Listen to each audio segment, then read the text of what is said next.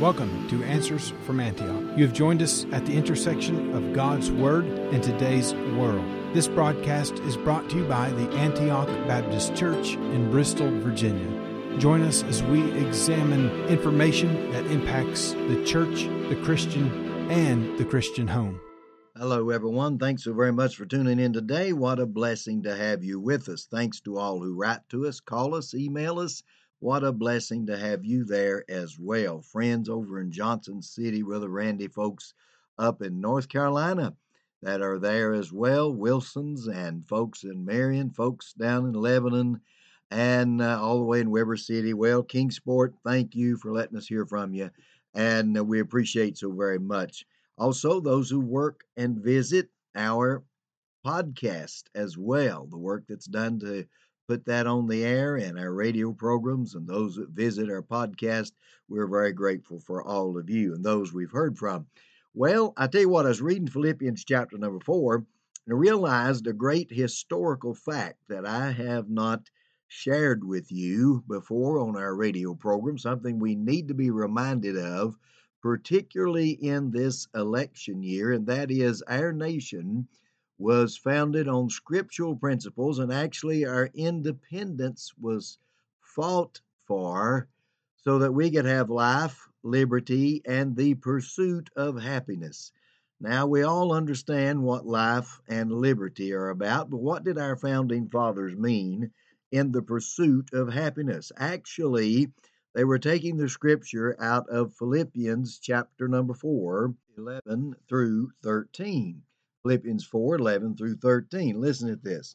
Not that I speak in respect of want, the Apostle Paul said, for I have learned in whatever state I am in therewith to be content. I know about I know both how to be abased and I know how to abound.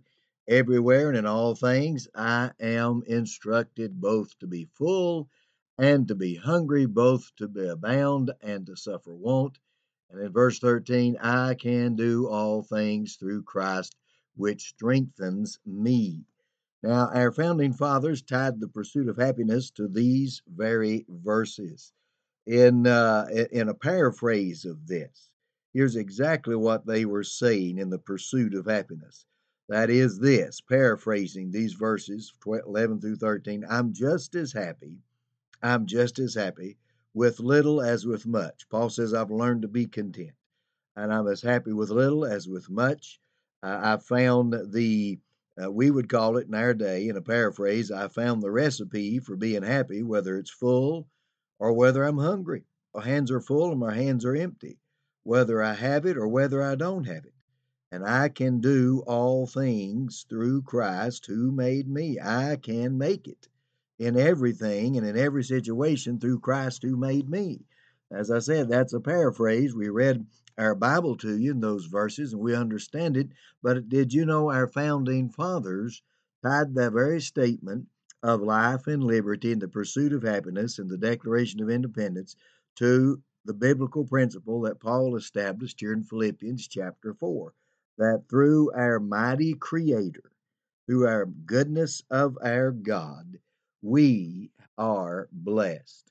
The great British uh, jurist, actually, as he calls Sir William Blackstone, he even put this in even a greater language than what I've just given you. And he said this the Creator, the mighty God, talking about Jehovah God, by the way, is a God not only of infinite power and wisdom, but also of infinite goodness he has been pleased so to contrive the constitution and the frame of humanity that we should want no other prompter to inquire after and pursue the rule of right, but only our own self love, that universal principle of action. He went on to connect uh, civil liberty and the sole purpose of any government, any civil government, uh, in the only purpose of American government is with happiness as obedience to God and to the laws of God. Again, happiness is obedience to God first and the laws of God. And he is so right. William Blackstone, who's in essence the father of our laws here in America, he was so correct in this, but many people would have you move away from this great truth that our founding documents, our Declaration of Independence, everything that made this nation the great nation that it was, is based on the scriptures and the very word of God itself and the God of this word. Hallelujah. I rejoice in that truth because we as believers are reminded that we as believers are the ones to keep this wonderful country we have following God and following the Word of God. We're to keep it through prayers, through revival, through the spreading of the Word of God, giving the principles and the truths of God's Word. We keep it by doing that, but also we keep it by being out there in the public square with the truth, with the Word of God, and in the voting booth as well. Let's don't forget, we have that obligation.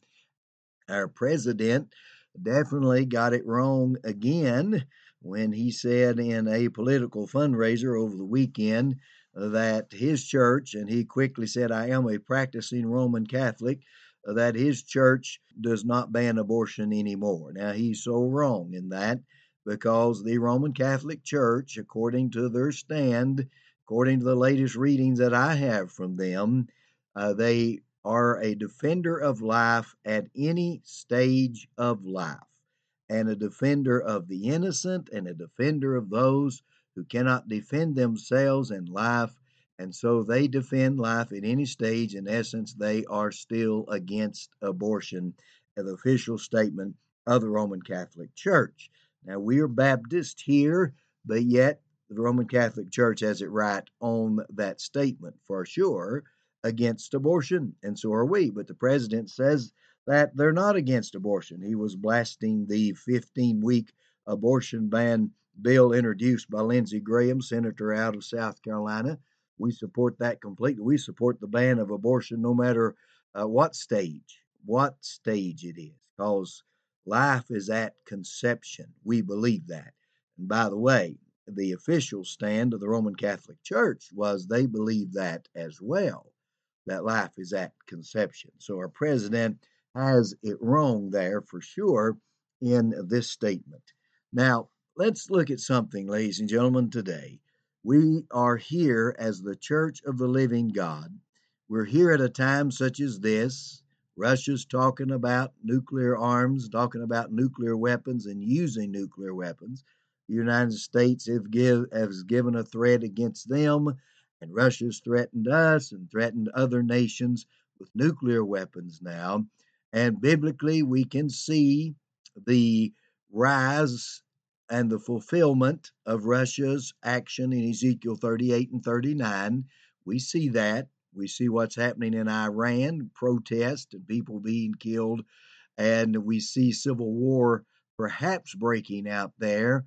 Uh, they will kill their own citizens at the drop of a hat in Iran, and uh, other com- uh, and communist countries such as China are doing the same thing, oppressing their people, oppressing the church in China.